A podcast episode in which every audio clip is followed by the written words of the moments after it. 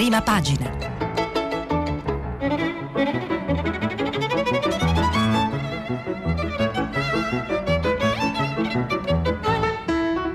Questa settimana i giornali sono letti e commentati da Mario Sechi, direttore dell'agenzia A G I. Per intervenire telefonate al numero verde ottocento zero cinquanta trecentotrentatré, sms e whatsapp anche vocali al numero tre tre cinque cinque sei tre quattro due nove sei. Buongiorno, questa è Prima Pagina, sabato sei giugno duemilaventi, qui a Roma una splendida giornata di sole, all'alba eh, c'erano gli uccellini che già cinguettavano, quindi siamo tutti lieti, sorridenti e felici, ancora per un po'. Eh, che cosa c'è sul mio taccuino eh, stamattina? Ma, eh, ci sono delle parole chiave, come sempre. Intanto c'è una sfida. E la sfida è quella tra il P D e Conte. Poi c'è una fine, ma non proprio fine. E la fine è quella del lockdown, e poi vedremo come.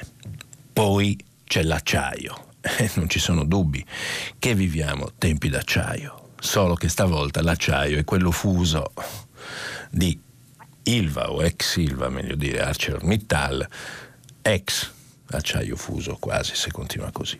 Poi c'è un tema di entrate e uscite che non sono le porte girevoli della politica, o sono anche quelle, ma sono le entrate e le uscite fiscali, e purtroppo sulle entrate abbiamo un problema, Houston. E poi c'è una parola meravigliosa della contemporaneità che sentite tutti pronunciare tutti i giorni da, da tempo: plexigas. E infine ci sono un po' di liste d'attesa, vedremo dei pezzi interessanti, molti commenti politici, Napoleone, il re, e insomma alla fine tutto ruota incredibilmente intorno alla figura di Conte. E dunque andiamo a occuparci di costui, del Presidente del Consiglio, del suo governo e del rapporto con i partiti della maggioranza. E questi stati generali, ecco perché si è evocato un po' la rivoluzione francese, non la evoco io ovviamente, la evocano i giornali. Eh, sì, il titolo d'apertura del Corriere della Sera è il seguente: ripresa, sfida tra P D e Conte, lettera del premier di Sanchez a Bruxelles, riaprire i confini, tedeschi in Italia dal quindici. Ma cosa chiede il P D a Conte? Dobbiamo leggere, anziché il sommario, l'occhiello, qua è rovesciato. E l'occhiello è l'elemento superiore del titolo d'apertura, di ogni titolo, in questo caso dell'apertura del Corriere. Idem, più collegialità sull'economia. Bagarre alla Camera sul decreto scuola. Il super bonus si allarga alle seconde case. Che cosa vuol dire tutto questo? Eh, vuol dire che i Dem in gergo si sono rotti. Eh, non eh, tollerano più, diciamo, il solista del governo, in questo caso il Presidente del Consiglio. Vediamo il lead, cioè l'inizio e l'introduzione del, del titolo d'apertura del Corriere della Sera in prima pagina. Sfida nella maggioranza sulla ripresa, il P D chiede al premier Giuseppe Conte più coinvolgimento sugli stati generali. Il fatto che il premier abbia annunciato l'evento mediatico in conferenza stampa senza prima averne parlato con i partiti che lo sostengono ha inasprito i rapporti nel governo. Tra le misure per il rilancio economico, il super bonus per le ristrutturazioni riguarderà anche le villette, pensate. Sul decreto scuola scoppia la bagarre alla Camera, asse tra Roma e Madrid per far pressione sull'Unione Europea e chiedere la riapertura dei confini. E questo è un po' il quadro, diciamo, della, de, della giornata politica. Eh, tutto è ruotato su, su questo altolà fatto dal Partito Democratico al Presidente del Consiglio. In effetti, se tu decidi una cosa e non la dici al partner di governo, insomma, non è bellissimo. È come in casa che qualcuno decide di comprare la macchina e non lo dice a quell'altro, al partner, più o meno è così, o anche peggio. Pagine due e tre del Corriere della Sera, quindi le pagine più importanti, Titolo a pagina due, Conte e la lite sull'economia, il paese non può aspettare, questo lo dice lui evidentemente o lo dice qualche altro, adesso vedremo, non si sa chi lo dice comunque. Tensioni nella maggioranza, slittano gli stati generali, il capo dell'esecutivo incontra i capi delegazione e tra pochi giorni vedrà anche i gruppi parlamentari. La strategia a tappe per poi dire sì al M E S. Franceschini, Guerini e Gualtieri irritati. Non può usare il tesoretto U E come scudo personale. Eh, ma è quello che sta facendo però. Titolo a pagina tre, l'avvertimento del P D, Bonomi e gli altri senza piano ci sbranano. Bonomi è il presidente di Confindustria. Beh, certo, se non c'è un piano. E poi c'è un'intervista a Misiani, Antonio Misiani, che è il senatore Dem, vice ministro dell'economia del governo Conte, che dice il salva stati, le risorse ci servono, si guardi ai fondi U E senza pregiudizi. E quindi ci siamo, no? Avete capito tutti che poi, l'abbiamo detto nei giorni scorsi, come vedete tutti i fili si riannodano, tutte le pedine sulla scacchiera vanno a dama. Il vero tema sono i soldi, e cioè l'uso di quello che sul Corriere della Sera non a caso viene chiamato tesoretto U E. Allora, a me hanno insegnato, ma è, è l'esperienza, diciamo, la storia che lo dice, che quando si comincia a parlare di collegialità e di tesoretti, gli esecutivi affondano. E adesso vedremo se invece Conte, che è molto abile, riuscirà a galleggiare. Per ora ha galleggiato bene, nel senso che ha tenuto, no? Nonostante eh, la maggioranza sia, chiamiamola così, eterogenea su alcuni, su alcuni profili, e, e alcuni profili strategici, pensate solo al M E S, tanto per dirne una, o all'innovazione, all'acciaio, però Conte ha tenuto, è, è molto, molto eh, abile e intelligente nel, nel mediare. Qui è una partita però personale che gioca, naturalmente, bisogna sempre tenerne, tenerne conto. E su Corriere della Sera c'è un pezzo di Francesco Verderami che dice che c'è una strategia a tappe per poi dire sì al M E S. Questo è il titolo. Il M E S si farà, ma per ora non si dice, l'avevamo capito. E se Conte tergiversa, scrive Verderami, non è per motivi di politica interna, per il mal di pancia dei grillini, ma per ragioni tattiche legate alla trattativa europea sul recovery fund, figuriamoci. Il premier vuole evitare che un suo annuncio possa venire sfruttato dai paesi frugali per un gioco a ribasso sulle risorse che sono state proposte dalla Commissione, ovviamente. Questa è una versione, diciamo, un po' chigista, ma va bene, nel senso che eh, c'è anche questo, è ovvio, è naturalmente così. E poi, quindi questo è un po' un quadro, già vedete tutti, che insomma lì nel governo le acque sono agitate, non che vada meglio dell'opposizione, anzi, basta prendere pagina cinque, Salvini e Berlusconi, parli come Prodi.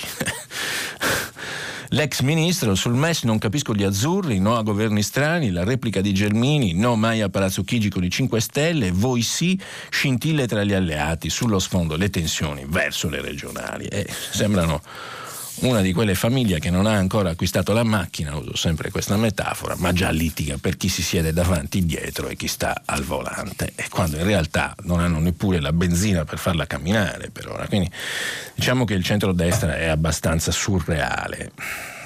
È una bella sfida tra, devo dire, il sistema politico italiano non manca di fantasia. C'è un sondaggio, pagina cinque, così completiamo il quadro, diciamo lo scenario politico su queste prime pagine, prime cinque pagine del Corriere della Sera, e poi leggo un altro po' di cose, titoli. Uh, se alla Camera si votasse oggi, che cosa succederebbe? Lega e Meloni non bastano per vincere al centrodestra, ecco che torniamo a questo punto. Serve Forza Italia, e dunque parlerà pure come Prodi, ma Berlusconi ha ancora i voti. I dati Ipsos, Italia Viva entra col diritto di tribuna, ai. La sinistra resta fuori, ai ai. E quindi diciamo che la simulazione fatta, elaborata da, da Ipsos, eh, ci dice che, insomma, beccare le maggioranze non è così, non è così scontato per nessuno. Eh, da soli, appunto, non bastano i voti di Lega e Meloni, che pure sono due partiti che oggi rappresentano una ampia fetta dell'elettorato, la Lega in calo, Meloni eh, in ascesa, diciamo che poi alla fine i conti della coalizione pareggiano con questo travaso di voti dall'uno all'altro, e però senza Forza Italia non si governa, dal che ne discende che il centrosinistra è in difficoltà naturalmente, però tutte le partite in realtà sono i sondaggi, sono così, indicano un trend, ma poi, come sapete tutti, nelle urne è un altro film, come sempre. Per finire, non avevo finito la parte di, come dire, di, di scenario dei partiti, pagina sei del Corriere della Sera, ben impaginato, eh, perché ha una sequenza corretta, nel senso la crisi del governo eh, e del centrosinistra pentastellato, diciamo, con il Movimento cinque Stelle dentro, la crisi d'identità e non solo del centrodestra, e infine Di Battista apre la resa dei conti del Movimento cinque Stelle. Sulla leadership l'asse con Casaleggio. I fedelissimi dell'ex parlamentare adesso spingono per un ritorno alle origini. Il capo? Si voti sul Russo, Di Maio in stand-by, punta sull'interregno collegiale. Certo che per essere un partito che doveva essere un non partito c'è un bel giro di di cose in corso e, come avete visto, tutti si preparano, ma a che cosa? Lo vedremo tra poco, perché uno dice vabbè, ma sono al governo, stanno facendo le cose, perché si preparano a questo o a che cosa? E lo vedremo tra poco. P D, processo a Conte, titolo d'apertura di Repubblica. Repubblica. I ministri Gualtieri e Franceschini attaccano il premier, nessuna condivisione dei piani, dei piani per l'economia. Scontro anche sulle proposte di Colao. Ah, c'è, c'è Colao. Lotta alla burocrazia e scudo penale alle aziende in caso di Covid. Ex Ilva, eccolo l'acciaio, cinquemila esuberi. Ah, la realtà, questa è la realtà. Decreto rilancio, bonus per le seconde case. Poi ci sono due commenti, uno di eh, Stefano Folli, intitolato Il Cavaliere Solitario, e uno di Alessandro Penati. Eh, Folli fa il suo punto politico quotidiano, Penati invece fa un pezzo sugli stati generali e il, evoca il fantasma di Luigi sedicesimo. E, sono da leggere questi due pezzi, o comunque da, da citare un po', diciamo. E, vabbè, leggiamo un po' di Folli.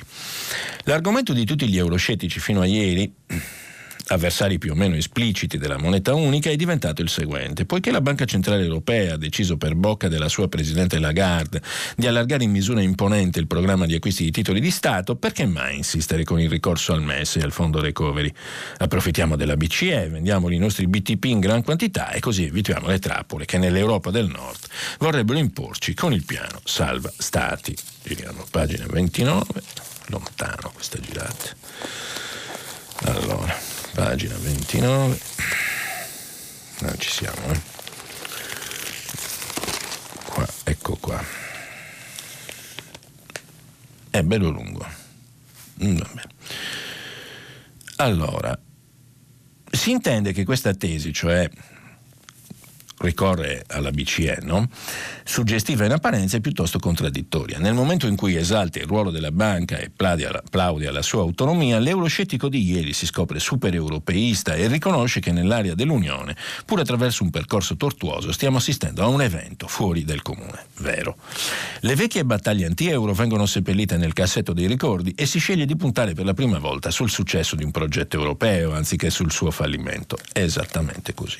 Tuttavia resta una distinzione che fa tutta la differenza. L'intervento della B C E è bene, il M E S invece è male, per cui nelle prossime settimane si discuterà molto intorno alla questione, tutt'altro che secondaria. E ora, veniamo, questo è lo scenario, veniamo alla ciccia. Il P D sostiene da tempo che bisogna chiedere il M E S senza perdere altro tempo. Abbiamo letto ieri l'intervista di Nicola Zingaretti sul Sole ventiquattro Ore. E prosegue Folli, ed è una posizione che ormai non ammette giravolte. Anche Conte, come sempre abile e opportunista, è più che convinto di farvi ricorso, ma attende la fine del negoziato sul recovery. Inoltre è molto prudente per non irrigidire i cinque Stelle prima del tempo, i quali a loro volta sanno che dovranno remare in quella direzione, ma cercano di farlo senza dare troppo nell'occhio e senza perdere troppi pezzi lungo la rotta. In tutto questo il Premier paga la tendenza a muoversi come una specie di cavaliere solitario, poco propenso a informare i partiti delle sue mosse e costretto quindi a subirne il risentimento. La storia degli stati generali dell'economia e del piano di rinascita è piaciuta poco al ministro Gualtieri, che ne sapeva poco o niente, e si capisce. In altri tempi non sarebbe stato nemmeno concepibile. Oggi, in un sistema scricchiolante, quasi tutto è possibile. Di qui polemiche e conflitti che tuttavia, per mille ragioni, non sfociano mai nel loro esito fisiologico: la crisi di governo. Eh. Diciamo che ci fermiamo qua, perché sulla crisi di governo, insomma, bisogna vedere. Penati, invece, sugli stati generali. È, da di- è divertente, leggiamo. Il fantasma di Luigi sedicesimo. Ho appreso, stiamo leggendo Repubblica, eh? ho appreso con una certa apprensione la notizia della solenne convocazione degli Stati Generali da parte del primo ministro Conte. I ricordi liceali mi hanno riportato alla memoria gli Stati Generali convocati da Luigi sedicesimo nel maggio millesettecentottantanove per riunire tutte quelle che oggi chiameremmo parti sociali e avere da loro indicazioni su come mettere fine alla grave crisi economica della Francia ed evitare il dissesto delle finanze pubbliche. Suona familiare? Come andò a finire lo sappiamo. La crisi è degenerata in una sanguinosa rivoluzione. Tre anni dopo il re è stato destituito e poi ghigliottinato. E mi sono domandato se Conte o il suo spin doctor ignori la storia, se abbia voluto fare un gesto volutamente scaramantico o se si creda oramai un sovrano capace di riuscire dove Luigi sedicesimo fallì. Quale che sia la risposta, auguri, non a Conte, agli italiani, perché invece di pensare in piccolo, come Boeri e Perotti raccomandano su queste colonne, Repubblica del cinque giugno, e come qualunque persona di buonsenso condivide, qui si sogna, e alla grande, con il rischio che gli italiani si sveglino in preda a un incubo quando anche il Conte Luigi e la sua corte si renderanno conto che il fiume di soldi che sta arrivando non è manna dal cielo, ma un mucchio di debito, eh già... questo dimenticato, di cui prima o poi dovremo rendere conto. E se i soldi li avremo dissipati in prebende, sussidi e mance o per costruire cattedrali nel deserto, saranno i soliti noti a pagare. Dall'igio contribuente è una pessima prospettiva. Leggendo poi che gli Stati Generali dovrebbero proporre o indicare o condividere, non sono sicuro di averlo capito, come spendere il fiume di soldi, mi è venuto un dubbio. Gli obiettivi di spesa, sburocratizzare la pubblica amministrazione, ricerca e innovazione, educazione, sanità, ambiente, tempi brevi della giustizia, tempi, costi, tempi e costi certi per gli investimenti pubblici, trasporti efficienti, norme intelligibili, digitalizzazione, abolizioni degli sprechi nel pubblico, sono talmente ovvi e condivisi che forse stati generali, task force, comitati e spending review varie non servono che a fare ammuina, massima confusione possibile per mostrare un'operosità che in realtà non Non esiste.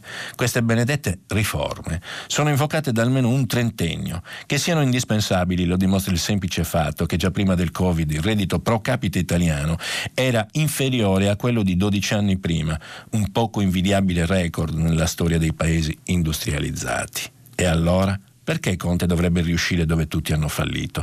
Perché questa volta sarebbe diverso, avendo il fiume di soldi che l'Europa ci dà? Sarò ingenuo, ma non mi pare siano i soldi il principale ostacolo alle riforme. Se le carriere nella ricerca e nell'università non sono basate sul merito, se i servizi legislativi dei ministeri scrivono norme comprensibili solo ai mandarini e non si preoccupano della loro attuazione, se gli enti pubblici non sono capaci di fare appalti e progetti, se si può fare una causa senza fondati motivi e non c'è certezza del diritto nei vari gradi di giustizia, se i vertici delle strutture sanitarie dipendono dalla vicinanza a chi governa la regione, se abbiamo un sistema fiscale di welfare che ci obbliga a ricorrere a C A F, patronati o commercialisti per capirci qualcosa, non è perché non abbiamo abbastanza soldi, ma perché non abbiamo mai avuto organizzazione, responsabilità e meritocrazia. Temo quindi che fra tre anni saremo ancora qui a invocare le riforme, ma con tanti debiti in più. Grande pezzo di Penati. Allora, che non è un problema di Conte ovviamente, è un problema dell'Italia. in generale e di noi italiani. Mm. Abbiamo visto su Repubblica un, bel, un bello spaccato di quello che sta... Ribadisco Repubblica perché non vorrei che qualcuno stesse pensando che sto leggendo qualche pericoloso giornale sovranista. E questa è la situazione. E dunque... Anche sul Messaggero c'è questo titolo: stop del P D al tavolo di Conte. Franceschini contro l'iniziativa solitaria del Premier, gli stati generali sulla ripresa slittano. Tensione anche sull'utilizzo immediato del M E S. Ecobonus allungato per le seconde case. Ecco qui, no? Avete visto come tutto poi torna. E la realtà torna prepotentemente eh, sul Sole ventiquattro Ore, la realtà dei lavori parlamentari, che sono quello che sono. Infatti, ecobonus, l'assalto di, quattro, di quattrocentotredici emendamenti. Questo è il titolo d'apertura del Sole ventiquattro Ore. Maggioranza e opposizioni, lavori fino al duemilaventidue, estensione hotel e spa, meno vincoli. Mamma mia, la fiera. Dal Parlamento arriva la conferma che l'ecobonus al cento dieci per cento è, parti- è la partita decisiva del decreto rilancio. Sono ben quattrocentotredici infatti gli emendamenti all'articolo centodiciannove, quattrocentotredici emendamenti su un singolo articolo, eh, che chiedono di riscrivere o integrare il superbonus per i lavori di riqualificazione energetica e di messa in sicurezza degli edifici. Maggioranza e opposizioni chiedono l'allargamento dell'ambito di applicazione dello sconto fiscale a seconde case, alberghi e immobili vincolati e l'estensione dei lavori al duemilaventidue. È la fiera dell'Est, una cosa meravigliosa. Oggi c'è il click day per incassare, poi leggiamo dal Sole, l'incentivo all'acquisto di bici e monopattini. Sono centoventi milioni di euro che il governo ha stanziato per incentivare l'acquisto di biciclette e monopattini. Le vendite sono raddoppiate in poche settimane, quindi quest'inverno tutti col monopattino.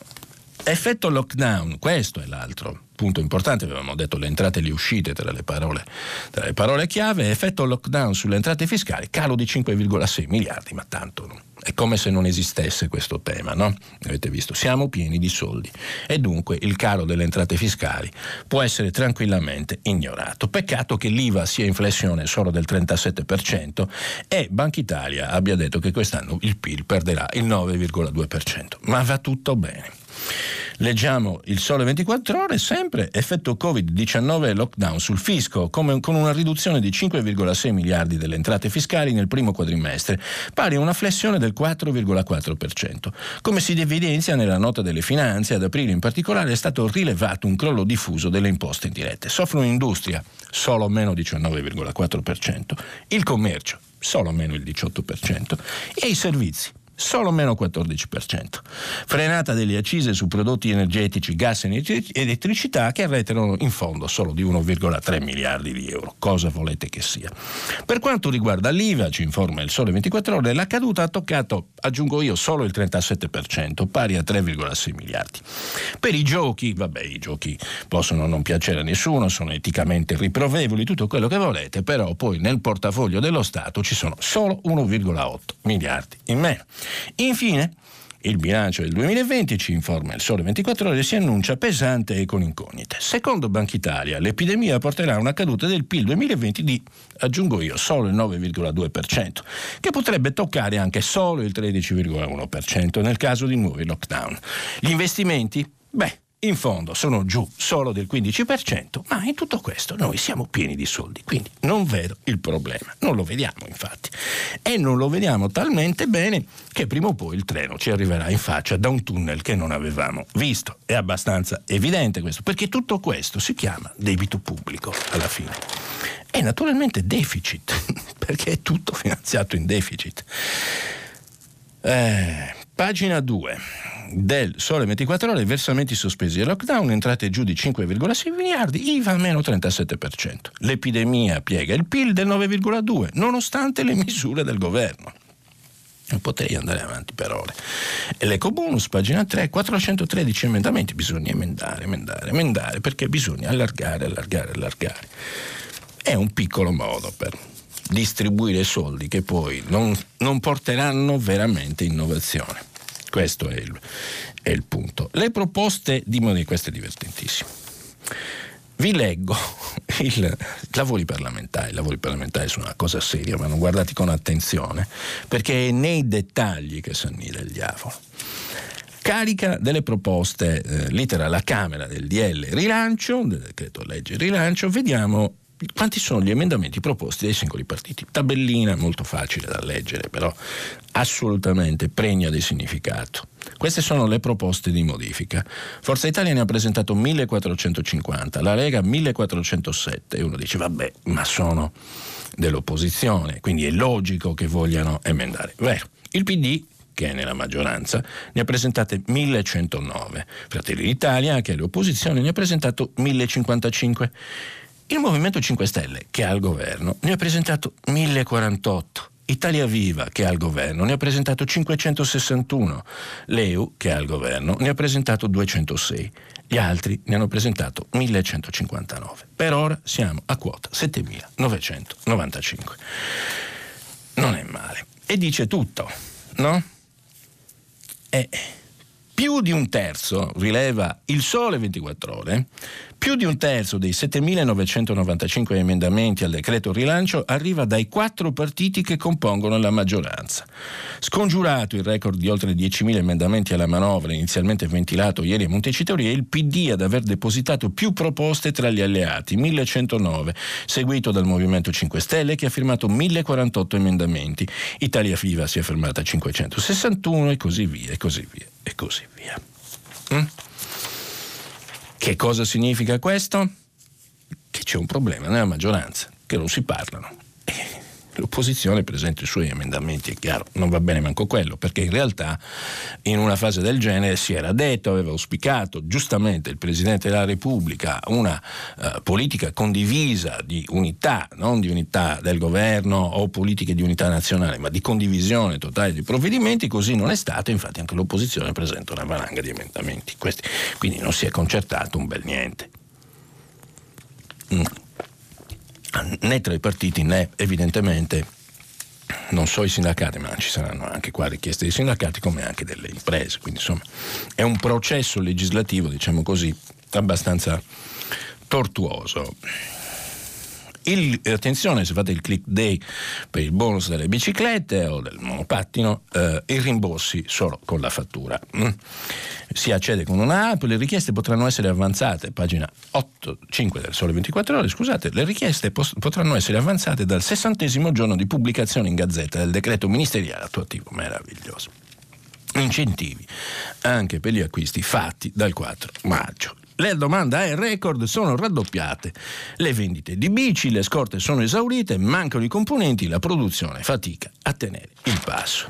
Arriverà poi l'inverno. Lavoro U S A e mosse della B C E lanciano i rally dalle borse. Questo è il quadro invece macro, no? Che cosa sta succedendo?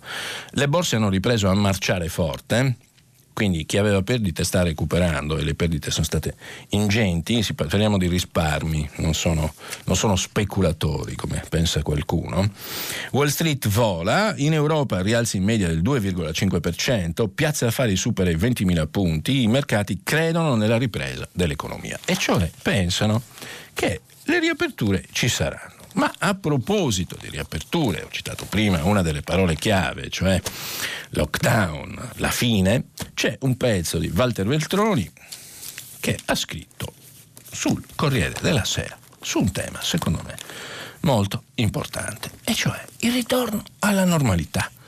Voi pensate che siamo tornati alla normalità? Chi di voi è disposto a mettere la mano sul fuoco su questa affermazione? Io penso nessuno, perché la normalità in giro non si vede, però mai dopo ne parliamo nel filo diretto. Leggiamo Walter Veltroni. Chi avrà il coraggio civile e la responsabilità istituzionale di dire, quando si potrà, che lo stato d'emergenza è finito e che si può ritornare a una vita davvero normale?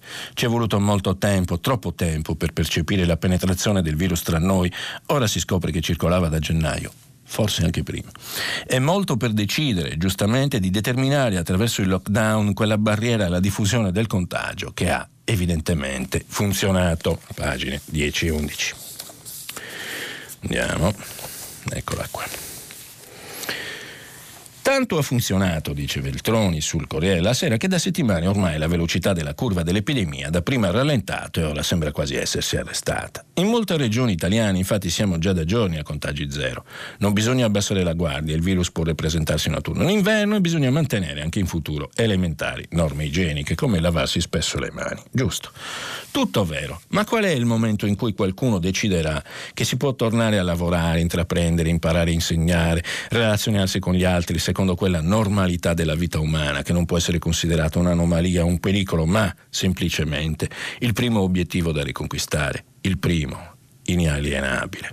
Non è naturale usare le mascherine, non darsi la mano, non abbracciarsi, non poter condividere un luogo di lavoro, una classe scolastica, un evento culturale.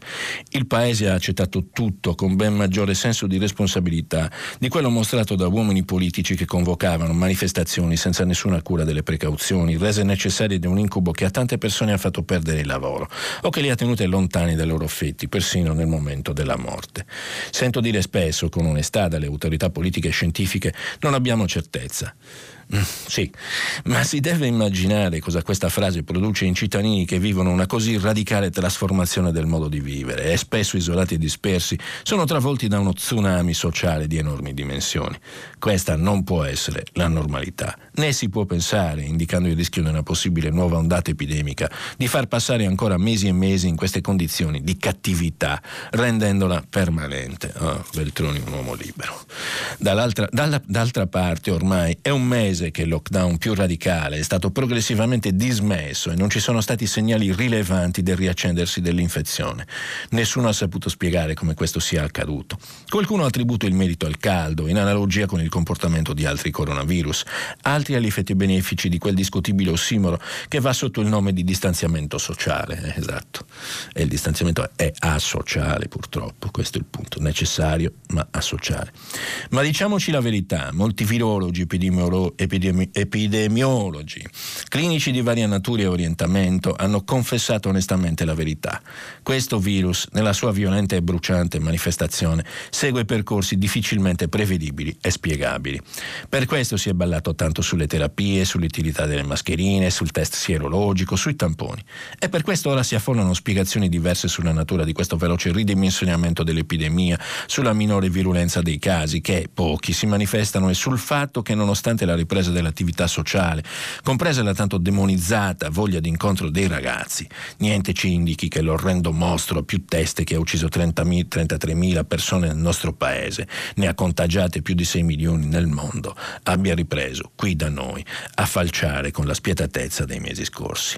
Ma io non credo che, nell'attesa di capire perché ora i contagi, al netto della situazione lombarda, siano un centinaio al giorno, in un paese di sessanta milioni di abitanti si possa decidere di continuare all'infinito a restringere tante libertà individuali e collettive, si possa produrre, pur senza voler, volerlo, la chiusura di tante attività, la perdita di tanti posti di lavoro, tanta disperazione sociale. Il paese, con tutte le mascherine, le file, i contingentamenti di tutto, rischia di non arrivare in piedi all'appuntamento con l'autunno. Ecco il punto centrato pienamente da Veltroni. Si pensi al turismo, ai servizi, alla cultura, al tessuto delle piccole e medie imprese. Lasciamo agli squinternati sostenitori dell'esistenza del virus, lo vadano a dire a medici, infermieri, parenti delle vittime, l'idea che si possa far finto di niente, visto che la pandemia sarebbe solo un complotto ordito dal Bill Gates con la complicità di Conte e di Mattarella. Certamente dovremo continuare a essere vigili e a rispettare le prescrizioni sanitarie, ma la domanda è: fino a quando?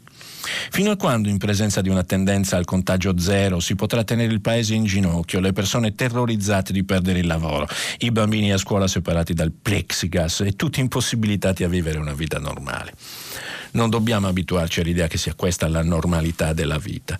Tutti i cambiamenti profondi del nostro modello di sviluppo e della nostra idea di comunità non possono passare per la negazione di libertà fondamentali. Ad esse si è rinunciato responsabilmente in questi mesi, ma ci deve essere una scadenza. Senza forzature irresponsabili, ma con la chiarezza dell'obiettivo e, se possibile, in un clima civile come quello auspicato da Mattarella, con la certezza che al momento dato, forse tra poco, qualcuno abbia il coraggio di decidere. Questo è il tema. Il coraggio di decidere. In passato, nelle gare di velocità del ciclismo su pista, i due sfidanti si fermavano immobili, anche per ore, nella parte alta della pista, in attesa del passo falso dell'avversario. Questa tattica veniva definita surplus. Ecco, nessuna fuga in avanti, per carità, ma allo stesso modo nessun surplus. Il paese è sfibrato e sta, mettendo, e sta smettendo di credere alle promesse. Bisogna da parte delle istituzioni garantire ai cittadini l'onestà civile che muove le decisioni più difficili. Si deve assicurare che non si rinvierà per pavidità o furbizia politica, perché l'obiettivo deve essere restituire presto agli italiani il diritto di vivere una vita normale. Sono queste le precondizioni per i profondi cambiamenti di cui il Paese ha bisogno. Non si rimette in piedi, non dimentichiamolo mai, un paziente morto. Vi ho letto per intero il pezzo di Veltroni perché ha la rara dote dell'equilibrio, cioè mette insieme varie istanze, no? C'è il problema certamente della prevenzione e dell'attenzione alla, a, all'epidemia e quindi tutte le precauzioni che vanno prese, ma c'è dall'altra parte l'interesse, che non è un interesse materiale, ma è un interesse prima di tutto spirituale dell'anima, di ritornare a vivere. E naturalmente c'è anche l'interesse materiale, che è quello di riaprire veramente, e non così, le attività economiche, perché un paese che ha un'economia malata alla fine diventa un paese malato. E quando l'economia finisce al collasso, diminuisce l'aspettativa di vita. E questo è il punto fondamentale. E Veltroni centra perfettamente l'obiettivo. C'è qualcuno che deve decidere e che deve prendersi la responsabilità e non allungare con furbizia, con furbizia politica, un'emergenza che prima o poi deve terminare. Non ci sono dubbi su questo. Quindi onore a Walter Veltroni. Bel pezzo.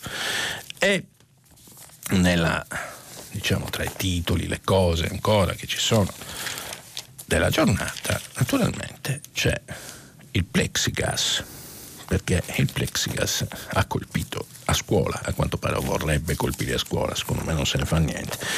Ma comunque eh, vi leggo il titolo d'apertura del Mattino. Il primo è questo: scuola, bufera sulle nuove regole. Titolo d'apertura della Verità: Conte mette i nostri figli in una teca di plastica. Il tema ovviamente è su tutti i giornali, ma questi due giornali hanno deciso di, eh, di aprirci e insomma è interessantissimo. C'è un pezzo molto gustoso di eh, Marcello Veneziani, che è una penna sublime quando, quando è ispirato. E insomma, ne leggo un pezzetto perché a pagina sette a un certo punto dice, parla della, de, del plexigas e così via, e dice: ricapitoliamo i dati per tornare alla realtà e per assicurarci che non stiamo in qualche film comico di fantascienza. Stanno pensando di riaprire le scuole in presenza e in sicurezza. E insomma, per realizzare questo progetto si mettono a lavoro imponenti comitati tecnico-scientifici, task force e così via. E si arriva a questa decisione, o comunque a questo consiglio, a questo suggerimento, a questo auspicio, vedete voi, del plexigas. E Veneziani scrive: l'unico precedente che io ricordi di una cosa del genere è Rischia Tutto, il quiz di Mike Bongiorno degli anni settanta, dove i concorrenti dovevano entrare in una campana di vetro per rispondere al quiz. La definizione di Rischia Tutto mi pare peraltro la più appropriata per descrivere il rischio sanitario e la sua profilassi. Qui però non si vince niente, non solo in, gio- in gioco i soldi, ma solo la salute, soprattutto mentale. Naturalmente la storia dei concorrenti televisivi sotto vetro risale agli albori della televisione, dall'Ascio Raddoppia a Campanile Sera. La realtà, la scuola, sta diventando un'imitazione tardona della televisione. La cosa più bella della scuola di ieri erano i banchi condivisi con un compagno, poi quello davanti, quello di dietro, quello di fianco, con cui trescare, chiacchierare, scambiarsi informazioni e compiti. La cosa più bella era alzarsi, incontrarsi, toccarsi, avvicinarsi alla cattedra senza essere respinti come appestati.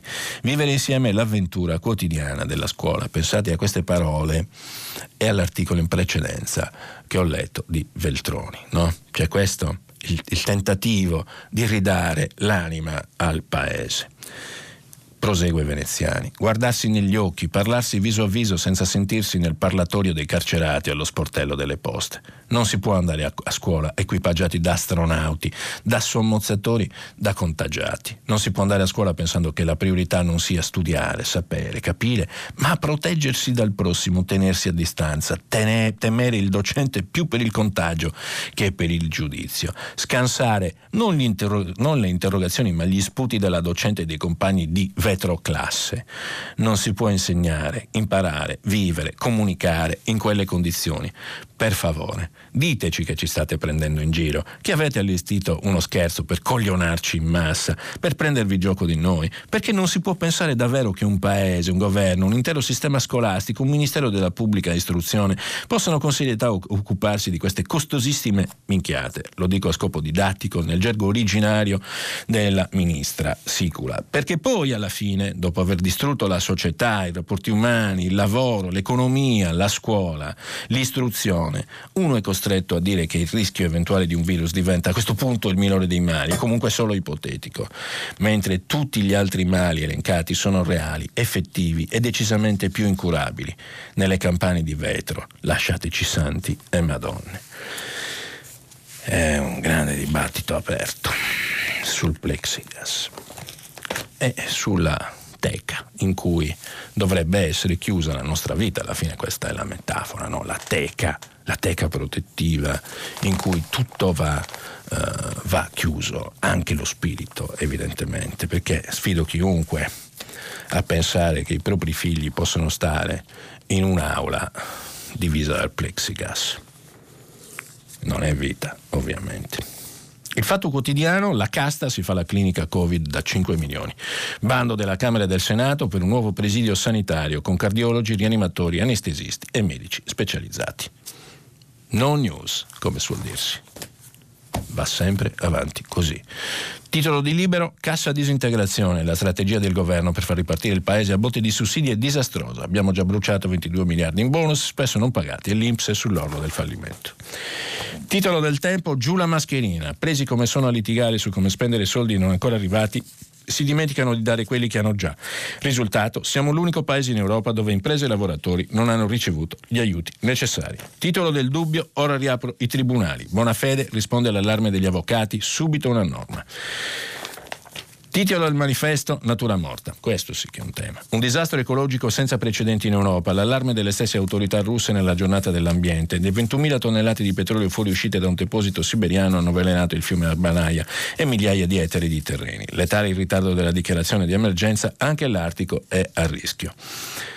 Titolo d'apertura del Manifesto: la realtà, le cose importanti, la produzione, la riapertura dell'economia, i mercati che stentano a ritrovare e a far incontrare di nuovo la domanda e l'offerta, le infrastrutture. Nel piano Mittal ci sono quattromilanovecento esuberi, taglia l'Ilva, scontro con governo e sindacati. Titolo d'apertura di Avvenire, sempre ancora dopo la giornata mondiale dell'ambiente ieri: pianeta saccheggiato, il grido di Francesco, il Papa, le ferite alla terra sanguinano in noi, la cura inseparabile dalla fraternità, è stato il maggio più caldo di sempre, Mattarella, legame stretto tra natura e nostra sopravvivenza. Italia Oggi, c'è un titolo d'apertura che è legato alle cose che dicevamo, gli emendamenti e così via, no? Sul decreto legge rilancio: edilizia all'ora della ricostruzione, si potranno abbattere vecchi edifici e rifarli con la stessa volumetria ma con forme diverse, immagino, con incrementi per impianti e efficientamenti energetici. Eh... Come vedete, è il Riformista: come ai tempi del fascismo la libertà di stampa. È sparito un pezzo di Piero Sansonetti, il direttore, che parla dell'omertà dei grandi giornali. Oh, ce n'è per tutti, come vedete, ognuno ha le sue, le sue opinioni e naturalmente le opinioni, affinché siano valide, devono essere basate sui fatti, però questo è il punto. Non tutte le opinioni sono uguali. Le opinioni che sono suffragate da elementi importanti, chiamati fatti, sono opinioni che contano. Le altre no, sono così, delle parole in libertà. E qui bisogna sempre evitare questo, cioè separare nettamente ciò che è reale da ciò che è virtuale, ciò che è percepito da ciò che invece accade veramente. E non si può naturalmente relativizzare tutto, perché esistono delle cose che sono assolute, vere e non negoziabili. Questa prima parte, la rassegna stampa di prima pagina, finisce qui. Tra poco avremo il nostro filo diretto. Grazie, a tra poco. Mario Sechi, direttore dell'agenzia A G I, ha terminato la lettura dei giornali di oggi. Per intervenire chiamate il numero verde ottocento zero cinquanta trecentotrentatré. Sms WhatsApp, anche vocali, al numero tre tre cinque cinque sei tre quattro due nove sei. Si apre adesso il filo diretto di prima pagina. Per intervenire, porre domande a Mario Sechi, direttore dell'agenzia A G I, chiamate il numero verde ottocento zero cinquanta trecentotrentatré. Sms WhatsApp, anche vocali, al numero tre tre cinque cinque sei tre quattro due nove sei. La trasmissione si può ascoltare, riascoltare e scaricare in podcast sul sito di Radio tre e sull'applicazione Rai Play Radio. Mm. Eccoci qua, allora cominciamo il nostro filo diretto. Eh, andiamo col primo ascoltatore. Pronto? Pronto, buongiorno. Buongiorno. Buongiorno. Eh, mi chiamo, mi chiamo Titta. Sì. E parlo dalla provincia di Vicenza, da Arzignano. Sì. Ecco, quello che vorrei sapere, mi dispiace c'è un ritorno, vabbè, pazienza. Mm, no, quello ma la sentiamo bene, vada pure. È che tutti gli italiani hanno il, il diritto di conoscere è la contropartita reale, scritta nero su bianco, delle cosiddette riforme che ci chiede il M E S in cambio dell'aiuto. Voglio aggiungere che queste riforme, avete il dovere, quando parlate alla radio, tutti i giornalisti, di chiamare sì. le cose col vero nome. Eh, ci dica lei. Perché finora col nome di riforme sono state chiamate controriforme, cioè il de, finanziamento della sanità, della scuola pubblica, eh. la, la precarizzazione del lavoro, mm. le pensioni e soprattutto le privatizzazioni con cui ci siamo liberati dei, di veri e propri gioielli del patrimonio statale. Okay. La ringrazio. Va bene, va bene. Tutto questo sarebbe colpa dei giornalisti. Va bene, andiamo avanti. Pronto? Pronto? Pronto, buongiorno. Sì, buongiorno, sono Enzo da Catania. Intanto mi complimento con lei per la sua conduzione molto frizzante. Io sto la dalla sua parte, non, la, non l'attacco, diciamo, per no, no, la io sua, sono contento se diciamo, mi attacco. Eh, anzi. Le, le voglio dire questo, dico, io sono molto, diciamo così, molto colpito da questa narrazione continua, ossessiva contro il M E S, come ha sì. fatto diciamo, l'ascoltatore che sì, mi ha preceduto. Sì, tra l'altro un po' a capocchia, sì. diciamo così. No, perché no, per carità, dico... Io, legittimo, diciamo, ma ha sbagliato, sì. perché non si possono mettere alla... tutte quelle cose sì. insieme. Attribuisco, dico, alla nostra cultura nazionale diciamo, una grave carenza di principio di coerenza. Sì. Io dico, rispetto alla legittimità di tutto il pensiero culturale, quando è ben strutturale, soprattutto se mi dice quali sono le conseguenze che portano determinate decisioni, eh, certo. determinate scelte ideologiche. Sull'aspetto del M E S in generale, dico sull'aspetto di fare nuovo debito, io ho lavorato per quaranta anni in banca e so e che quindi quando... esperto del profitti e perdite, no? Sì, e dello e stato diciamo patrimoniale. Che, e sono anche convinto, diciamo, che quando colpisce una disgrazia il singolo, una famiglia, un'impresa o una comunità nazionale, il problema è sempre uno. Primo, decidere se i debiti noi li vogliamo restituire o no. Dico, ci sono, come dire, scelte tragiche, ovviamente non, non sto a propugnare questo. Ma ho letto se penati decidiamo... apposta prima, no? Sì, sì, infatti, dico, se eh. noi dobbiamo decidere come è giusto, come diciamo così, il nostro appartenere a una comunità internazionale che ci sta sostenendo, che i debiti che facciamo li dobbiamo restituire, dobbiamo porci il problema del sovraindebitamento. Ma lei pensi se non ci fosse la B C E che cosa sarebbe successo all'Italia? Assolutamente. Io credo che in questo momento stia mancando coraggio alla nostra classe politica e, mi perdoni, dico, forse eh, un maggiore stimolo da parte vostra, diciamo, come dire, dei giornalisti, sull'aspetto fondamentale. Si parla sempre, diciamo, come dire, della soluzione debito. Il debito significa praticamente tutto ciò che si consuma. Eh e certo. si, diciamo, il debito è la spesa pubblica. Sì, dico, va ottocento miliardi l'anno. Sì, va rimandato diciamo sulla, sulle spalle dei nostri figli, dei nostri nipoti. E poi, esatto. Oggi secondo me diciamo, la drammaticità di quello che sta succedendo e la necessità di fronteggiarlo immediatamente diciamo, vorrebbe, eh, diciamo, dire, chiederebbe un'altra soluzione eh, la soluzione di questo problema non è la patrimoniale, cioè colpire indistintamente il patrimonio degli italiani indipendentemente da come si trovano mm. rispetto a questa situazione. La situazione attuale vede un quindici per cento di popolazione, diciamo, lo facciamo così per, eh, in maniera diciamo, molto generale, generalizzata, sono quelli che sono colpiti, quelli che diciamo vuol dire che subiranno sulla loro pelle, sulla eh, loro gli spalle. Imprenditori, i dipendenti delle imprese, questi sì, sono quelli diciamo che subiscono. Il settore turistico, eh. ristorazione, alberghi e eh. quant'altro colpiti da questa diciamo Chiaro. immane tragedia. Secondo me, dico, siccome dico c'è un ottantacinque ottanta per cento della popolazione che possiamo considerare tra virgolette garantita, beh, pensionati, dipendenti pubblici, pubblici certo. però garantita per poco. Eh. Sì, questo l'ho capito, però eh. dico, il problema è mi scusi, dico, se vogliamo affrontare il problema di sosten- cioè se riteniamo che questo patrimonio di conoscenze, di professionalità di questi colpiti oggi è un problema, diciamo così, di solidarietà nazionale, ce ne dobbiamo fare carico. Io mi permetto di fare un esempio storico, che è diciamo, l'esempio dell'Irlanda. L'Irlanda, quando c'è stata diciamo, la, la catastrofe loro diciamo, delle, delle subprime, le loro banche diciamo, erano tutte a catafascio, lo Stato è dovuto intervenire praticamente, cioè. e praticamente hanno avuto diciamo, una riduzione del reddito nazionale di oltre il venti per cento, lo hanno come dire tamponato mediante questa forma di solidarietà, cioè hanno abbassato sì. tutti gli stipendi dei dipendenti pubblici, diciamo tutta la, eh, le cose per due o tre anni che io ricordi, con questo si sono risollevati, sono tornati ad essere un paese diciamo come dire ammirato e a grande crescita. Grazie. Io penso che per il suo contributo. Se mi permette dico, cioè io eh no, sta parlando da troppo storica, tempo. Devo devo, dico, devo tagliarlo. Storica, sì, dico del M E S assolutamente positiva, cioè dove Va è bene. stato applicato il M E S ha avuto sempre effetti positivi. Va bene. La ringrazio a lei. Grazie a lei. Salve, salve, salve. Non è che io sono tiranno, è che il tempo è tiranno, quindi ognuno di voi deve avere un, una certa sintesi, perché altrimenti parlano in pochi e non va bene. Eh, pronto? Sì, pronto. Buongiorno. Buongiorno. Sono Valentino dalla provincia di Trento. Valentino, buongiorno. Mi scuso per una domanda forse un po' ingenua, ma se io devo comprare diciamo cinquemila euro di B T P, devo avere i soldi sul mio conto corrente.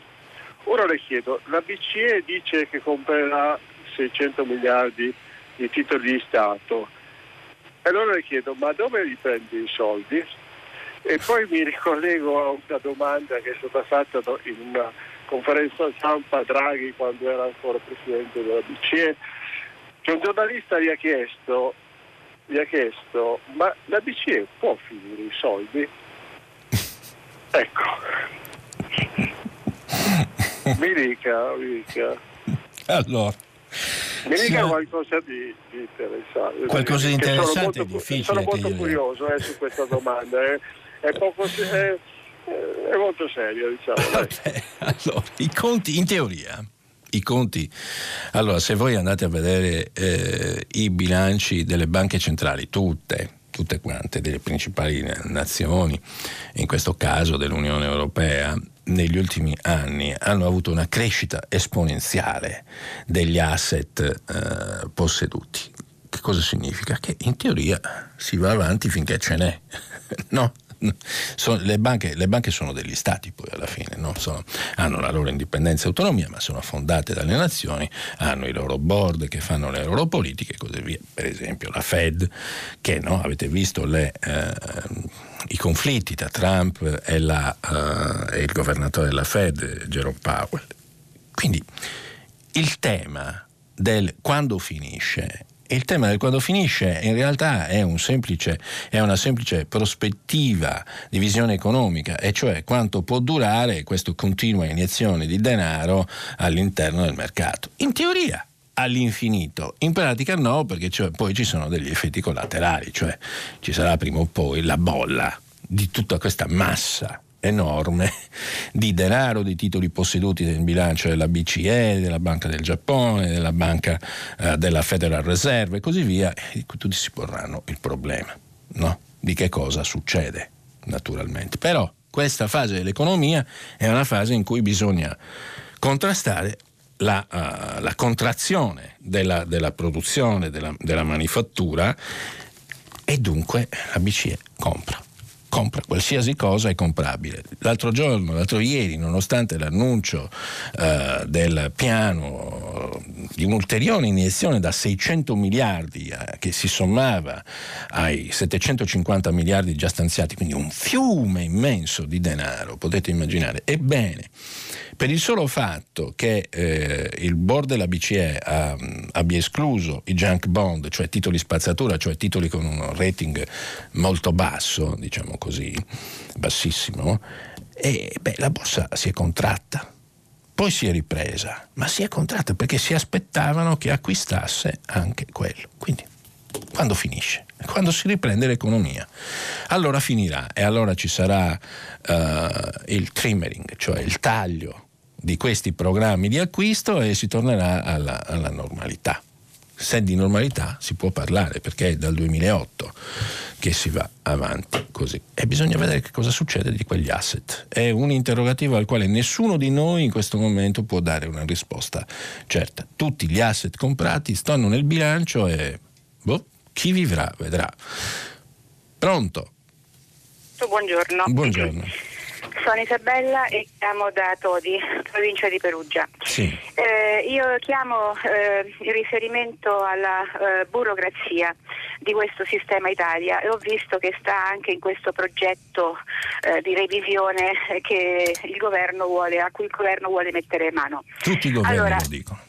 Certo, tutti i governi, io dico sempre la stiamo, perché proprio non si è capace, si è fuori della mentalità. Viene anche il sospetto che sia per motivi di un mantenimento di potere, forse, non so, io sono, sono stata un burocrate per tanti anni, per venticinque anni, per cui mm. va bene. Allora, eh, la, io porto un esempio, un esempio. Io ho un appartamento affittato, a, il locatore, il, il conducente, scusi, il conduttore mi ha chiesto, eh, a fronte della crisi, ehm, una riduzione del canone d'affitto. Sì, e lei che ha fatto? E, e io ho provveduto, bravo, perché per, per un spirito di bravo, civiltà, di condivisione, eccetera. Bravo. Però mi sono po- ho dimezzato l'affitto. Beh, molto mi bravo, sono allora. posta, mi sono posta il problema che a fine anno io l'I R P E F la pago sull'affitto registrato. Sì. Okay, sul può fare una nuova zero. registrazione. Aspetti, però. certo, certo, eh. ma il ventitré maggio ci provi. Allora esiste un numero verde mm. del, delle, delle, cioè delle entrate, dove con grandissimo stupore da parte mia, con grandissima efficienza, i consulenti per tutta Italia identificabili hanno risposto e mi hanno detto cosa dovevo fare mm. in emergenza. E poi cos'è una successo? Scrittura privata, un P E C sì. fatto. La, l'ufficio delle entrate... Allora, in tempi di emergenza, in tempi nuovi, strumenti nuovi, è questo che lo Stato non sì. sente. Ma cosa è successo? È successo che l'ufficio di, de, delle entrate di Perugia, dove io avevo registrato il contratto, sì. mi ha scritto che devo integrare, con, tra, tra l'altro, con una ehm, de, dichiarazio, ma che, no. dichiarazione sostitutiva di notorietà, la no. cui falsità è codice penale, penale eh. di, dichiarando che la scrittura privata che io avevo mandato per P E C, sottoscritta mm. da me e dall'inquilino, è, co- è identica a quella di cui io sono in possesso. Oh, ora si, si dà il caso che l'inquilino sia in Cina. Oh, sì. Vabbè. Adè, a, a, no signore, no, gliela devi portare a mano. Ieri vi ho ritelefonato chiedendo le scadenze. Le scadenze mi mm. hanno detto guardi, le rispetti, perché se no lei va incontro alle sanzioni. Di che cosa stiamo parlando? Lo Stato, a fronte delle autodichiarazioni, ha l'obbligo di controllarne il cinque per cento. Fammi tana se io ho dichiarato il falso, mi massacri, ma non ma cambi sistema. Eh, direi proprio di sì. Direi proprio di sì. Scusi, eh, ma sono molto indignata. È proprio. molto arrabbiata e fa bene ad esserlo. E come lei, tanti italiani che hanno eh, diminuito l'affitto, hanno chiesto la diminuzione, hanno rifatto i contratti. Eh, vabbè, incommentabile. Pronto? Pronto, buongiorno, sono Alberto da Bologna, mi sente? Buongiorno Alberto. Salve, buongiorno.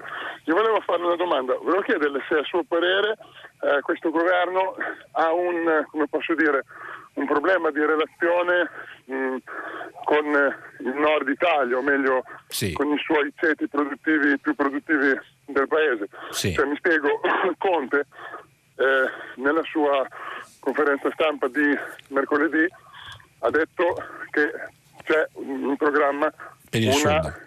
Come? Per il sud. Esatto.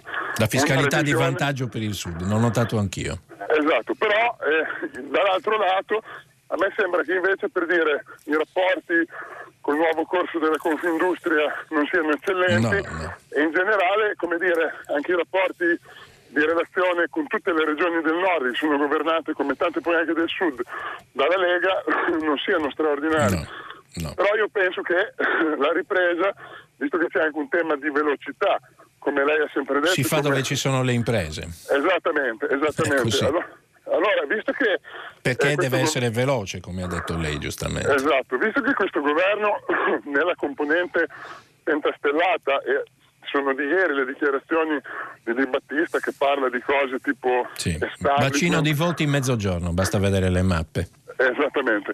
Ha, e poi ha una forte tinta, secondo me, anche anti-impresa, anti-industria e anti-impresa. Purtroppo Io sì. pe- penso che questo sia un tema molto importante in previsione, diciamo, di quello che è un aggancio della ripresa già molto sì. complicato, e non so Conte come abbia intenzione di gestirla. Sì, grazie. Grazie. Grazie, è un'osservazione molto acuta, è un tema di eh, spazio eh, politico da, da, da riempire, eh, è di dialettica tra i ceti produttivi e il governo. È chiaro che ci vuole una forte velocità nella ripresa ed è il tema principale eh, dei titoli d'apertura dei quotidiani oggi, la, la, diciamo, la diatriba, eh, il conflitto tra il P D e Conte sugli stati generali eccetera. Che cosa è? Eh, la, la traduzione è: ma stai perdendo tempo, questo è il e non ci hai neanche avvisato, e tutte queste cose le fa il Parlamento, tra l'altro. Questo è il punto, è un tema di velocità.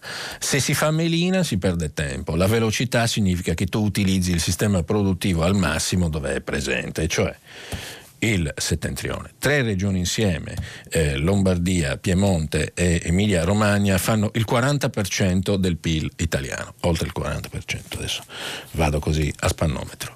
E che cosa significa questo? Che devi spingere al massimo il motore su questo punto, in queste zone. Poi certo si può fare la fiscalità di vantaggio per il sud, per far crescere nuove imprese e così via, ma secondo me la fiscalità va rifatta per tutte le aziende di tutto il paese, non solo per il mezzogiorno, non pensando ai voti, ai bacini elettorali di un possibile, vedremo poi, in realtà è remoto, voto anticipato domani. Cioè non si possono fare politiche e riforme economiche pensando a questo, bisogna pensare alla riforma presa di tutto il paese in tutte le sue componenti, e mi pare che il Partito Democratico questo però lo abbia colto in pieno. Ecco perché c'è l'irritazione di Gualtieri, l'intervento di Franceschini e di altri. Il paese è uno, non c'è un paese dove votano solo i cinque Stelle o la Lega uh, o altri, il paese è uno, e i ceti produttivi, aggiungo, sono molto importanti, riaggacciandomi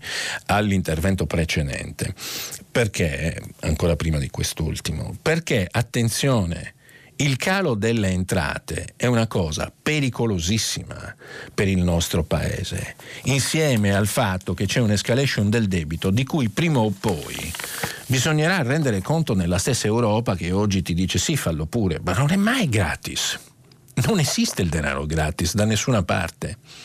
Al debito corrisponde un interesse e corrispondono degli impegni, e quindi attenzione, perché l'effetto del lockdown, con il calo di cinque virgola sei miliardi delle entrate fiscali, è un campanello d'allarme bestiale. Se le imprese e le famiglie non pagano più le tasse perché non c'è più benzina, bisogna mettere il carburante e far ripartire la macchina, il motore del paese. Ed ecco che è importante il pezzo che abbiamo letto di Veltroni prima, perché c'è una questione di anima, di produzione. La produzione non è una questione solo brutalmente materiale, è la vita di tutti noi, tutti noi che lavoriamo. Ci alziamo la mattina e cominciamo a produrre. E che cosa produciamo? Non è solo una questione materiale, è una questione di sogno. Il sogno è l'utopia della propria esistenza, la propria realizzazione, che non è fatta certamente di acquisti e di queste cose, ma di desideri.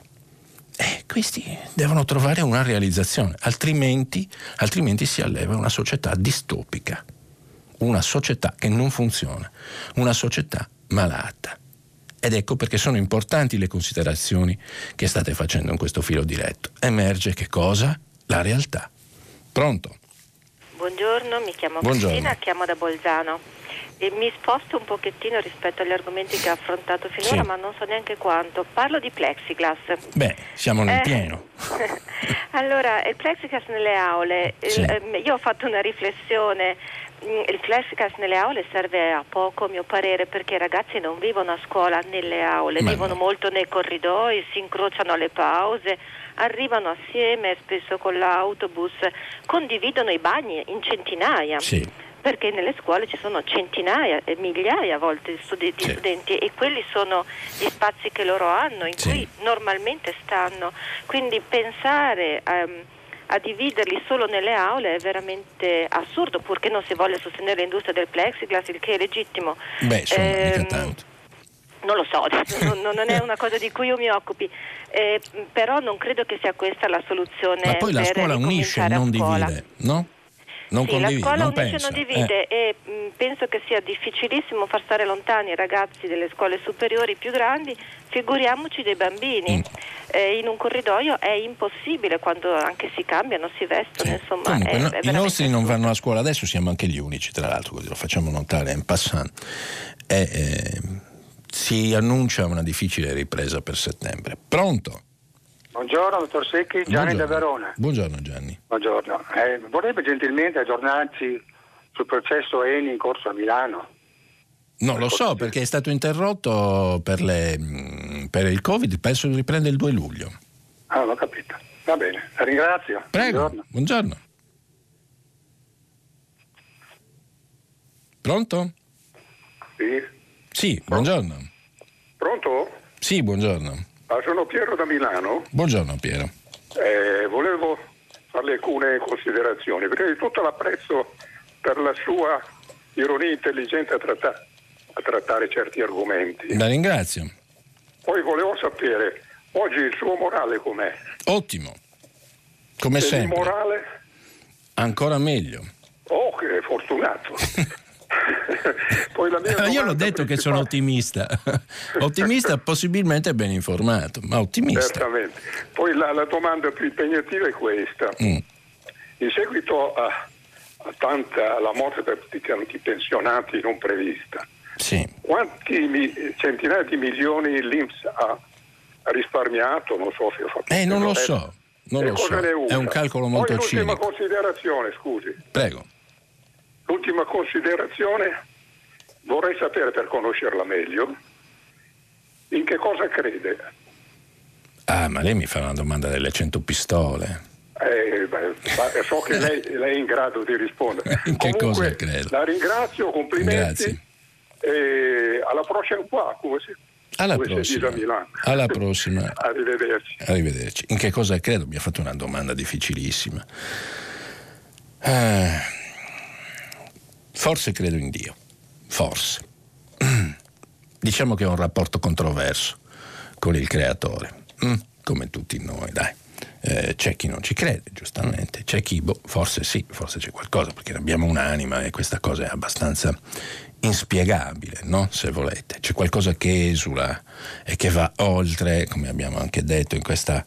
questa puntata, la nostra esistenza puramente biologica, materiale. Noi pensiamo. Cogito ergo sum, e quindi credo nell'uomo, certamente, nella, nel logos, nel discorso, nel linguaggio, credo nella filosofia, credo nella storia, credo nella scienza, credo nel progresso, credo nello studio, credo nel sapere, credo nell'esistenza di forze incredibili che fanno cose belle, credo nell'ambiente.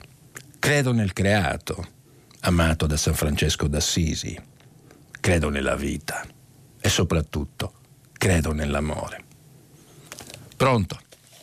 Eh, signor Secchi, buongiorno. Buongiorno. Il mio nome è Gianna e io la chiamo da Genova.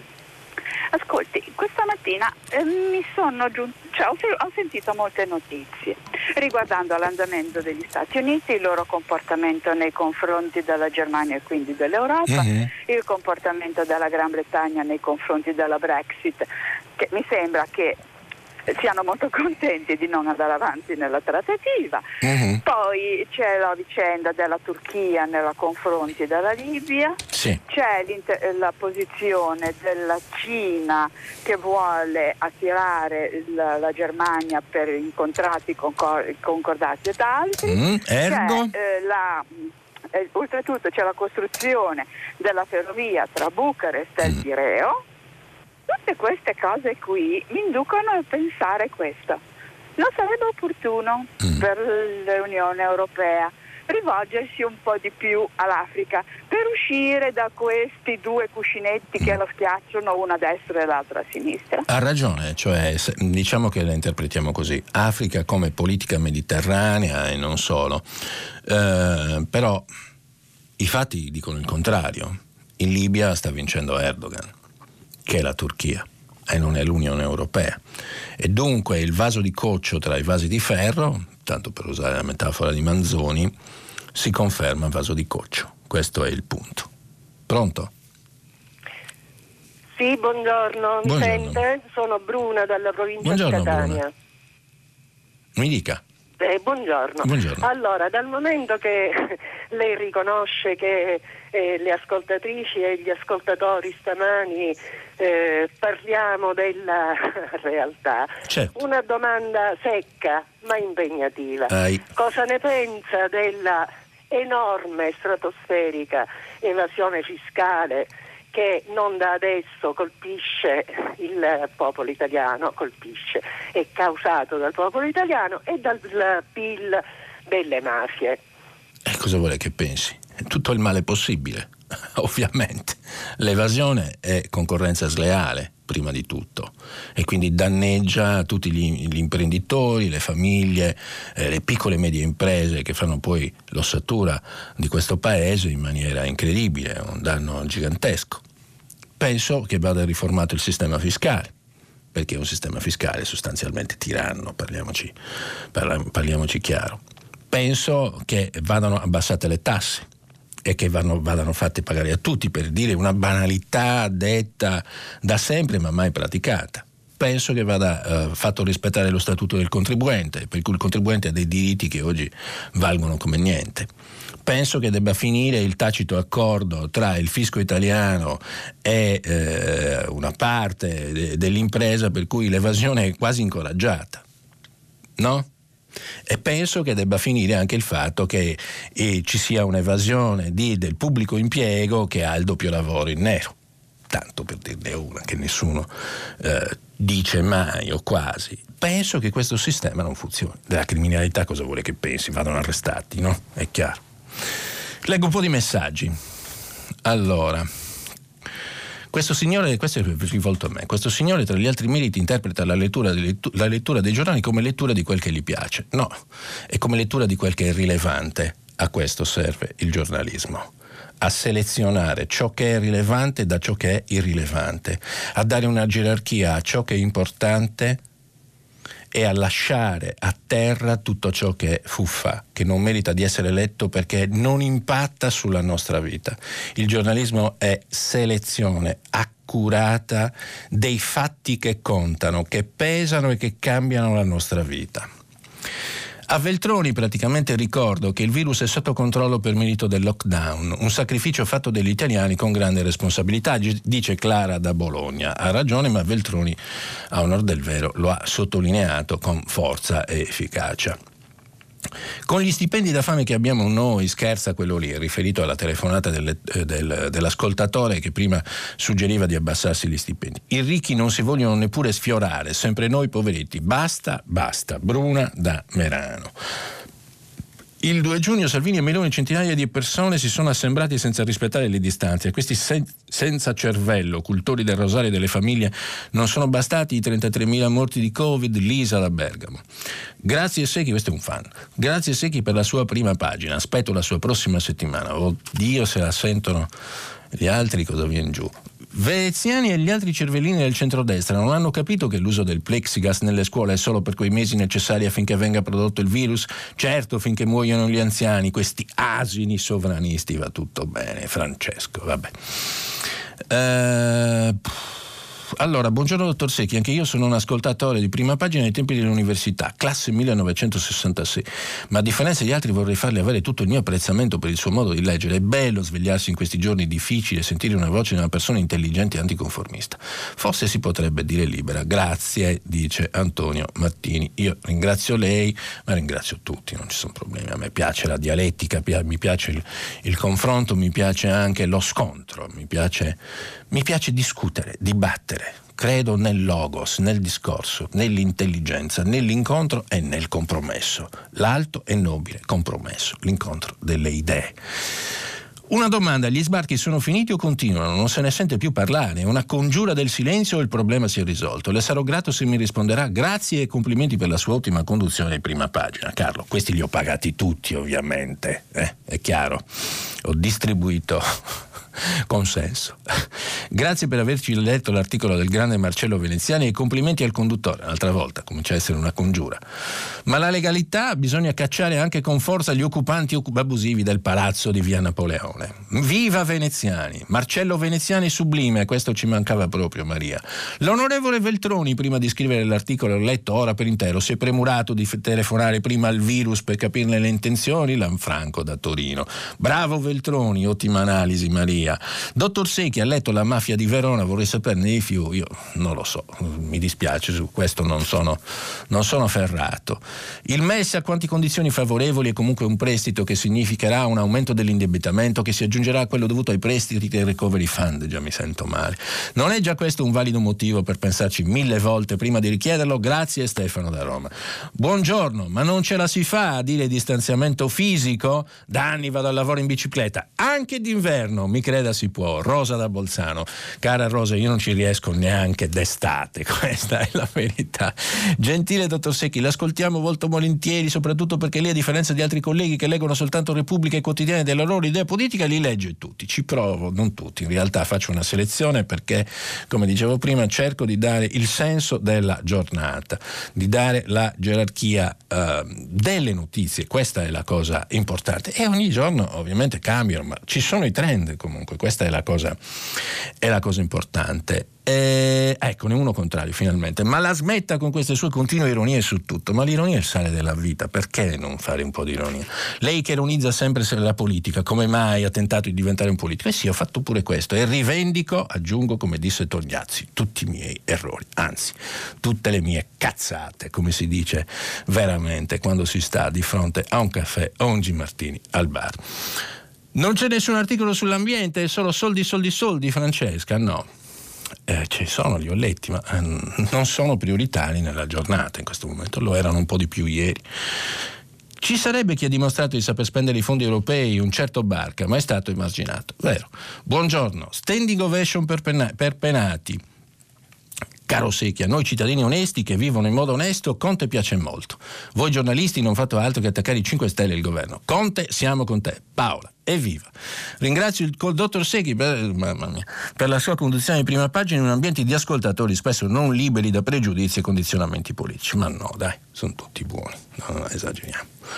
A me vanno bene tutti. L'importante è che sia civile. Trovo insopportabile che qui a Milano...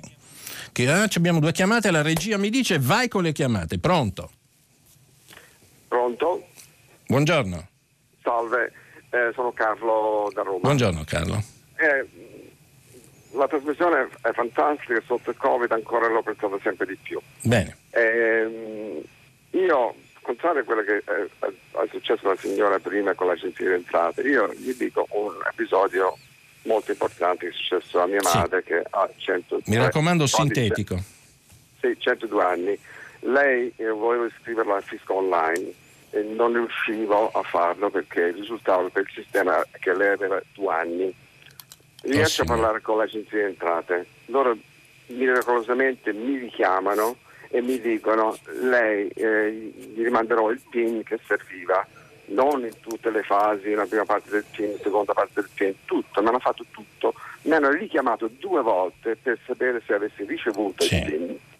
È andato tutto a buon fine. Benissimo, fantastico. È un'ottima è notizia. Cosa, eh, sa, veramente, io sono rimasto sbigottito. Molto bene. Grazie non solo al sistema, le persone con, so, con, hanno contato, le persone che lavorano lì, che sotto Covid anche loro erano stressatissimi, sì. erano tra i gatti credo che lavoravano lì. Sì. Però a Piazza Ippolito Ornievo un certo Marco mi ha risolto la vita. Mm, molto bene, la ringrazio. Come si chiama sua mamma? Italia Paris. Italia Paris, che sembra Forza Paris, meraviglioso. Sì, abruzzese. È centodue anni. Sì, farà centotré ad agosto. centotré ad agosto, e allora tantissimi auguri da tutti noi di, di Prima Pagina e da tutti gli italiani per questa straordinaria centenaria che si è iscritta con successo al Fisco Online. Grazie davvero per questa chiamata deliziosa. Pronto? Buongiorno. Oh, Buongiorno. Mi chiamo Egidio e sto parlando perché te. Buongiorno. Io volevo intervenire riguardo alla sua affermazione, in cui c'è stato uno, uno ascoltatore del Nord che ha lamentato la scarsa attenzione verso il Nord. Questo, sì. eh, e lei ha risposto che il paese è uno, uno. La fiscalità di, di, di vantaggio deve essere per tutti, per tutti quanti, e che, sì. il, che tre regioni dell'Italia sono il quaranta per cento del eh. Beh, il paese è uno, ma non è stato mai uno. Io sono del, sto parlando da Catania del Nord. Parla con un sardo. Guarda che non è stato mai uno perché non c'è equità, non c'è stata mai. Noi al meridione non abbiamo niente. Oh. niente. Quando dico niente, eh, dottor Bergis, significa che non abbiamo, come lei sa, le strade, non abbiamo ponti, non abbiamo niente. Senza infrastruttura non si fa niente. Finalmente c'è, c'è un governo che tenta di fare qualcosa e si lamentate. Ma guardi che il Nord ha avuto sempre tutto. Senta, le faccio e una domanda. Siamo, e, e il risultato qual è stato? Che siamo, che siamo il paese dell'Europa, siamo gli ultimi di tutti. Le faccio una domanda. Niente. Le Quindi, faccio una domanda. Questo, no. mi, mi, dica, mi dica, se posso rispondo. Sì, no, ma certo che risponde, sarà, è acuto, si vede. No, no. Non c'è nessuna responsabilità delle classi dirigenti del meridione. Certamente, certo, ah. ascolti. Questo, mm. Ma, ma, ma è prima, ascolti, mi hanno insegnato una cosa, che io mm. prima di accusare qualcuno col eh. titolo, mi scordo che ho tre dita verso di me. Dobbiamo quindi la colpa, la colpa è no, ascolti, la colpa è nostra, è nostra. Perché noi abbiamo eh. una classe dirigente, non vorrei usare, usare l'aggettivo appropriato perché sarebbe, mi manderebbe in galera, mm. ecco, di questo qua, e noi li abbiamo votati, ma guarda, questa classe dirigente c'è un po' pure il Nord, eh. Eh, a tutti quanti l'abbiamo, non so in che percentuale, ma siamo uguali, siamo uguali bene. La, la, la, la, la, palma, la palma della mafia è salita in, tutto, in tutta Europa, quindi se lei vuole dire questo qua, caro dottor Becchi, no, quindi no, secco, se secco. non Becchi si, pa- se non si parte dal bravo. sud, mi perdono, se non si parte dal sud, a dare al sud quello che gli spetta per equità, perché giustamente io, io, faccio, io faccio mie e, e le, le sue parole, l'Italia è una, una, che non è stata mai una, una indivisibile, mai, caro dottor Becchi, eh, no, non lo è stata mai, quindi è bene. bene che lo diventi. Se vuole crescere deve diventare. Devo chiudere, devo chiudere. Grazie, Posso... grazie, grazie a lei, buongiorno. grazie a lei. Buongiorno. Ah beh, eh, certo, eh, c'è anche questo, no? Due Italie, tre Italie, io mi ricordo gli studi della Fondazione Agnelli nei primi anni novanta, quando eh, ho cominciato a fare, ho cominciato a fare questo mestiere.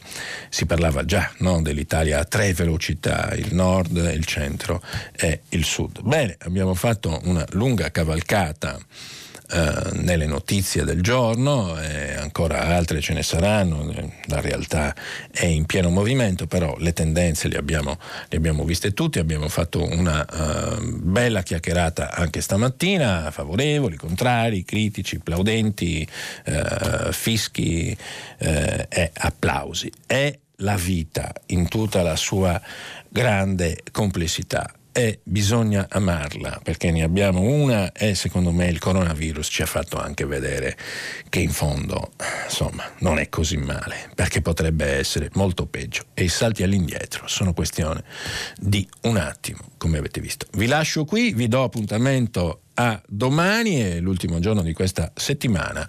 Ciao a tutti, buona giornata.